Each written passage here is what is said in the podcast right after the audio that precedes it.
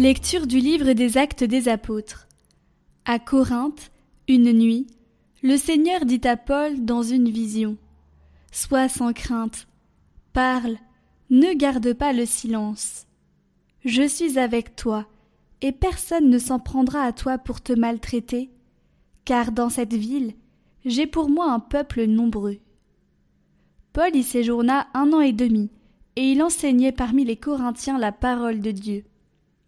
Sous le proconsulat de Galion en Grèce, les Juifs, unanimes, se dressèrent contre Paul et l'amenèrent devant le tribunal en disant La manière dont cet individu incite les gens à adorer le Dieu unique est contraire à la loi.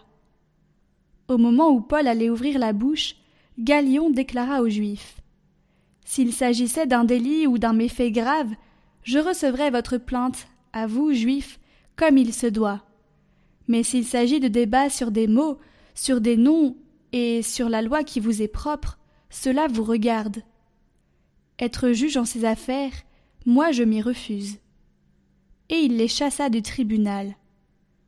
Tous alors se saisirent de Sosthène, chef de synagogue, et se mirent à le frapper devant le tribunal, tandis que Galion restait complètement indifférent. Paul demeura encore assez longtemps à Corinthe. Puis il fit ses adieux aux frères et s'embarqua pour la Syrie, accompagné de Priscille et d'Aquilas. À Sancré, il s'était fait raser la tête, car le vœu qui le liait avait pris fin. Dieu est le roi de toute la terre. Tous les peuples battez des mains, acclamez Dieu par vos cris de joie. Car le Seigneur est le Très-Haut, le redoutable, le grand roi sur toute la terre. Celui qui nous soumet les nations, qui tient des peuples sous nos pieds. Il choisit pour nous l'héritage, fierté de Jacob son bien-aimé. Dieu s'élève parmi les ovations, le Seigneur aux éclats du corps. Sonnez pour notre Dieu, sonnez, sonnez pour notre roi, sonnez.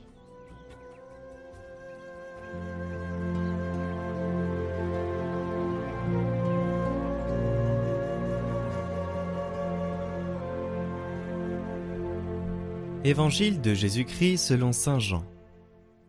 En ce temps-là, Jésus disait à ses disciples Amen, Amen, je vous le dis. Vous allez pleurer et vous lamenter tandis que le monde se réjouira. Vous serez dans la peine, mais votre peine se changera en joie. La femme qui enfante est dans la peine parce que son heure est arrivée. Mais quand l'enfant est né, elle ne se souvient plus de sa souffrance toute heureuse qu'un être humain soit venu au monde. Vous aussi maintenant, vous êtes dans la peine. Mais je vous reverrai, et votre cœur se réjouira, et votre joie, personne ne vous l'enlèvera. En ce jour-là, vous ne me poserez plus de questions.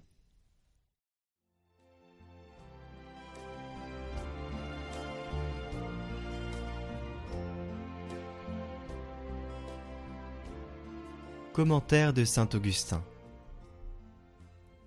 Votre joie personne ne vous l'enlèvera.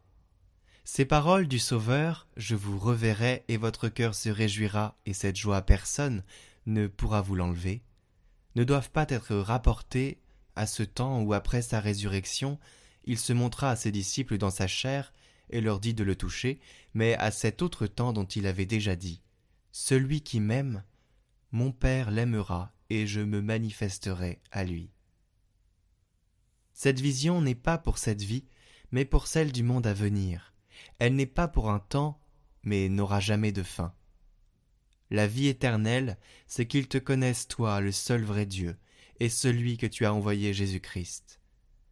De cette vision et connaissance, l'apôtre Paul dit Nous voyons maintenant dans un miroir et en énigme, alors nous le verrons face à face. Je ne connais maintenant qu'en partie, alors je connaîtrai comme je suis connu. Ce fruit de son labeur, l'Église l'enfante maintenant dans le désir, alors elle l'enfantera dans la vision. Maintenant, elle l'enfante dans la peine.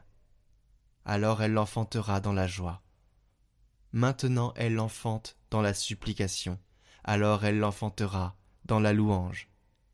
ce fruit sera sans fin, car rien ne saurait nous combler sinon ce qui est infini. C'est ce qui faisait dire à Philippe Seigneur, montre-nous le Père, et cela nous suffit.